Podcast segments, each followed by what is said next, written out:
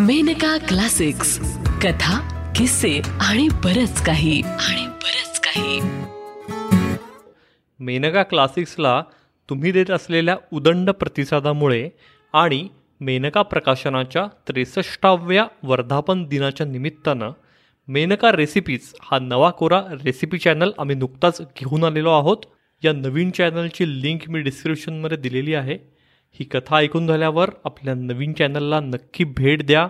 हा चॅनल कसा वाटतोय याची प्रतिक्रिया आम्हाला नक्की कळवा त्या एपिसोडवर आणि हो मेनका रेसिपीजचा चॅनल सबस्क्राईब करायला विसरू नका. विश्वाच्या रंगभूमीवरचा पावसाचा पडदा अलगद वर ओढला गेला होता.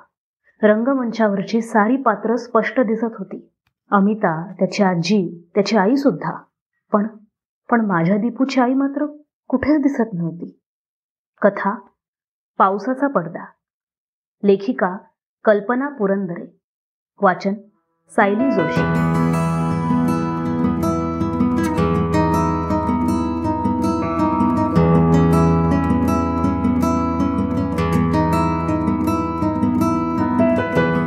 पावसाची खूप मोठी सर आली. पावसाचे टपोरे थेंब स्टेशनच्या छपरावर ताल धरून नाचू लागले. पावसात सापडलेल्या लोकांची धावपळ सुरू झाली. मी कल्याण स्टेशनवरील एका बाकावर शांत बसले होते. होय वरून तरी शांत होते. पण माझ्या मनात सुद्धा अशीच पावसाची सर ताल धरून नाचत होती. बाहेरचा पाऊस. एरवी अशी पावसाची सर आली की मी लहान मुलासारखी वेडी होते. स्वर्गधरेचे मिलन घडविणाऱ्या त्या अमृतधारा बघायला मला फार आवडतात. कलाबुतीसारख्या त्या धारांचा तो चंदेरी रंग ती चमक. जणू डोळ्यांसमोर दिसणारा पांढऱ्या शुभ्र नळ्यांचा झगमगीत पडदाच. आकाशाच्या अभिषेक पात्रातून भूमीवर होणाऱ्या सहस्त्र धारांचा अभिषेक बघताना असं वाटतं परमेश्वरानं आपल्याला सहस्त्र चक्षू दिले असते तर काय बहार आली असती? सहस्त्र डोळ्यांनी पावसात वाहणाऱ्या सृष्टीचा खजिना लुटून मनाच्या तिजोरीत ठेवला असता. कुणीतरी आत्ताच हिरव्या तुकतुकीत रंगाचा ब्रश मारून गेल्यासारखी दिसणारी हिरवीगार झाडं नकळत माझ्या बेरंगी मनाला उत्साहाचा रंग देऊन जातात. अशा पावसाच्या धारांकडे एकटक आणि ते सुद्धा तासन तास बघत बसायला मला फार आवडतं. पण पण आज तो बाहेरचा पाऊस मला उत्साहित करू शकला नाही. मला खुणावू शकला नाही. माझं मन मोहरून आलं नाही. कदाचित माझ्या मनातल्या त्या क्रूर पावसानं बाहेरच्या पावसाला प्रवेश नाकारला असेल. हो तोच पाऊस आज माझ्या मनाचा कब्जा घेऊन बसलाय. माझ्या मनाला सतत भिजवतोय दुखवतोय. बाहेरच्या जगात आणि माझ्यात एक अदृश्य पडदा घालतोय तो. मग माझं विश्व फक्त माझ्या पुरतं. अगदी छोटं.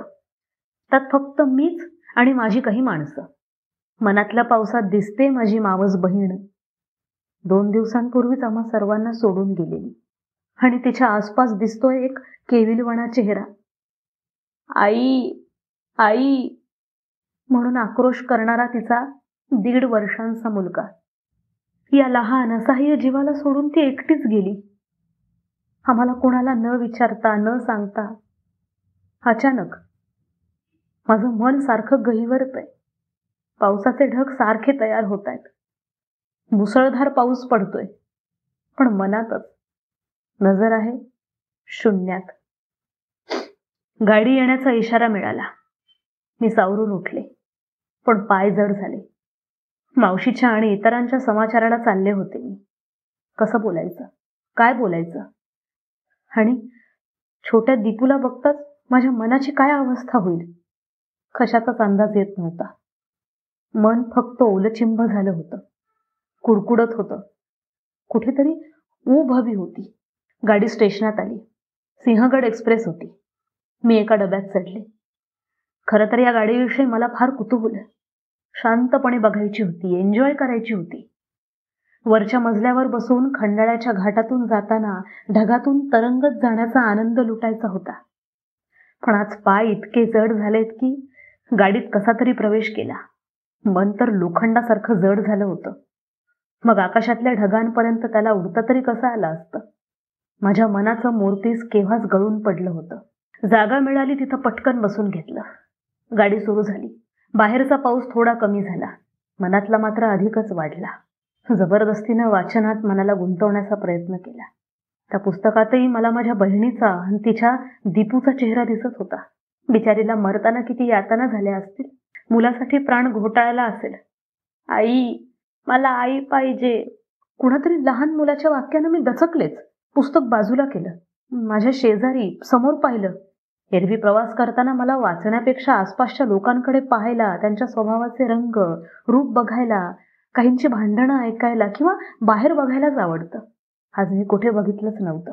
पण आता समुद्राला ओलांडणारी दशदिशांना भेदून जाणारी ती हाक ऐकली. आई! आणि माझ्या मनात ऐन पावसातही वणवा पेटला. माझ्या समोरच एक पन्नाशी ओलांडलेली बाई बसली होती. तिच्या मांडीवर वर्षा सव्वा वर्षांचं एक मूल होतं. ते नुकतंच झोपेतून जागं झालं होतं. ती बाई त्याला दुधाची बाटली देत होती आणि ते मूल तो मुलगा होता. ती बाटली बाजूला सारत होता. आई पाहिजे. असं म्हणून रडत होता. छा म्हणजे ही बाई त्या मुलाची आई नाही. मी इकडे तिकडे बघितलं. या मुलाची आई तरुण स्त्रीच असणार. अशी म्हातारी कशी असेल? मी पुन्हा आसपास पाहिलं. बाबा येऊ दे. शाना लाजा माझ्या शाना लाजा. असं म्हणून त्या बाईंनी त्या मुलाचा एक पापा घेतला. जवळच बसलेल्या तरुणाजवळ पाटली दिली. मुलाला दिलं. आता असा त्रास देणार बघा. वेळी अवेळी आईचा हट्ट केला तर कुठून आणू त्याची आई? तू तर उद्यापासून ऑफिसला जाशील. असं म्हणता म्हणता त्या बाईचे डोळे भरून आले. त्यांनी डोळ्याला पदर लावला आणि माझ्या मनात वीज चमकली. अनेक वृक्षांना इमारतींना जाळून खाक करणारी माझी मीच त्या विजेत जळून गेले. हंगाचा दाह होऊ लागला. अरे ह्या मुलाची आई सुद्धा माझ्या बहिणीसारखी? पुन्हा मनातल्या धारा भयान रूप घेऊ लागल्या. खूप जोरात कोसळू लागल्या. पण पण मी मात्र आगीत जळत होते पोळत होते. आता माझ्या डोळ्यांपुढं ते समोरचं मूल म्हणजे दीपूस दिसू लागला. अगदी तसाच तोही हट्ट करीत असेल. कोण देत असेल त्याला आई? बिचारा रडून रडून दमत असेल. त्या विचारानं मनातला पाऊस डोळ्यात आला. पापण्यांच्या भिंती फोडून तो बाहेर धावायला लागला. पण मी लगेच सावरले. समोरचा मुलगा अजूनही दुधाची बाटली घेत नव्हता. त्या बाईंनी त्या तरुणाने त्याला अनेक प्रकार दिले. खेळणी दिली पण त्याचं आपलं एकच. आई आई. अशा वेळी माझं मातृमन गोठून राहणं शक्यच नव्हतं. मी चेहऱ्यावर उसणं हसू आणलं. त्या मुलाकडे हात करून म्हटलं ये माझ्याकडे येणार? आणि आश्चर्य म्हणजे तो झेप टाकून आला मला चिकटला. मग दुधाची बाटली घेऊन मीच त्याला दूध पाजलं. नंतर कितीतरी वेळ तो माझ्या मांडीवरून हालायला तयार नाही. त्या बाई कौतुकानं माझ्याकडे पाहत म्हणाल्या बरं झालं बाई. आज तुम्ही होतात म्हणून दूध प्यायला. उद्या काय करेल देव जाणे. पुन्हा त्या बाईंचे डोळे भरून आले. नाव काय याचं? मी त्या मुलाच्या काळ्याभोर केसातून हात फिरवत विचारलं. अमित. अमित माझ्या मांडीवर मजेत बसला होता. माझी मुलं आता मोठी आहेत. कधी कोणाला मांडीवर घेण्याची वेळ येत नाही. पण अखेर मी एक माताच होते. अमितचा तो स्पर्श थोडा वेळ दुःख विसरायला लावणारा. माझ्या मनात आलं या बाईंना विचारावं. अमित शाहीला काय झालं होतं? जाताना ती अमितविषयी काही बोलली? त्याच्या शिक्षणाविषयी? त्याच्या सांभाळण्याविषयी? खूप खूप प्रश्न विचारावेसे वाटत होते. पण वाटलं कशाला उगीच जखमेवरची खपली काढायची? उगीच भळभळ रक्त वाहू लागेल. कदाचित आपल्याही हृदयातून आधीच ते दोघे दुःखी असतील. अमितचे हे वडील तरुण. बायको तर खूपच तरुण असणार. अमित पहिलाच मुलगा असणार. पण त्याची आई कशानं गेली असेल? की दुसऱ्या बाळणपणात शक्यता आहे. हा तरुण तर आता पांगडा झाला. आमच्या दीपूच्या वडिलांसारखा. रथ सुरू होताच एक चाक मोडून दरीत जाऊन पडावं तसं झालं बिचाऱ्याचं. हे एवढंसं पोर आई विना कसं वाढणार? वेली विना फूल कसं वाढणार? त्याच्या डोक्यावर छाया कोण धरणार? त्याच्या काटेरी मार्गात फुलं कोण पसरणार? मातृप्रेमाचं अमृत कोण पाजणार? त्याच्यासाठी निस्वार्थ झीज कोण सोसणार? चंदनासारखी ही त्याची आजी आहे वडील आहेत ते करतील. पण आई इतकी निस्वार्थ करतील का? छे केव्हा तरी तो मोठा झाल्यावर केव्हा तरी बोलून दाखवतील. हो बोलतील. न बोलता झिजत राहण्याची ताकद फक्त आईलाच मिळालेली असते. ती ईश्वरी देणगी आहे ती फक्त मातृत्वाची पदवी मिळाली की मिळते. माता आपल्या मुलासाठी झिजेल जळेल त्याच्या जीवनात सुगंध पसरेल. काळोखाचा मार्ग मशालीसारखा उजळून देईल. पुन्हा शब्द बोलणार नाही. मी तुझ्यासाठी कष्ट केले म्हणून. आमच्या दीपूचं जीवन असत अमित माझ्या मांडीवर शांत बसला होता. मी बाहेर पाहत होते. पाऊस पडतच होता. पावसाच्या पडद्यातून पलीकडचं काही नीट दिसत नव्हतं. मी मधून मधून अमितशी निरर्थक प्रश्न विचारून बोलत होते. त्याला समजत होतं का नाही कोण जाणे? आपले टपोरे डोळे माझ्या डोळ्यात मिसळून तो हसत होता. त्याचं माझं काय नातं होतं? देव जाणे. त्या बाईंना मी कुणीतरी देवदूतच वाटले. हो त्या तशाच कौतुकानं माझ्याकडे बघत होत्या. दोन तीन वेळा त्यांनी अमितला घेण्याचा व्यर्थ प्रयत्न केला. आता घाट सुरू झाला. पावसाची रिपरिप कमी होती. गार वारा पण येत होता. मी बाईंना विचारलं कुठं उतरणार?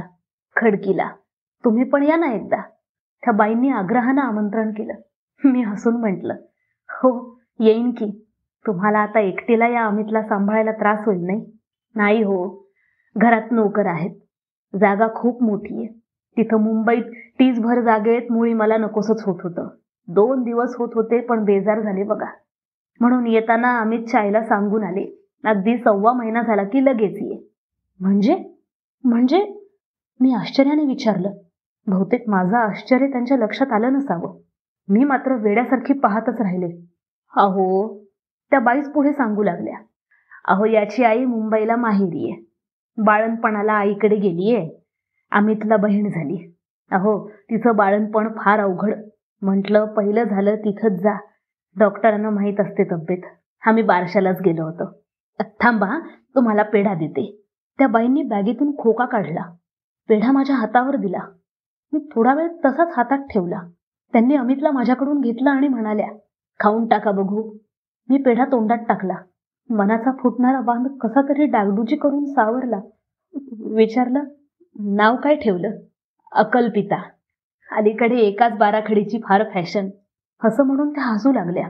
मग म्हणाल्या अहो तिची आई नोकरी करणारी. याला पुन्हा कोण सांभाळणार? म्हणून अमितला आणला बरोबर. पण आता आई विना पोराला कसं वाटेल? ह्या विचारानं मला तर सारखं रडू येतंय.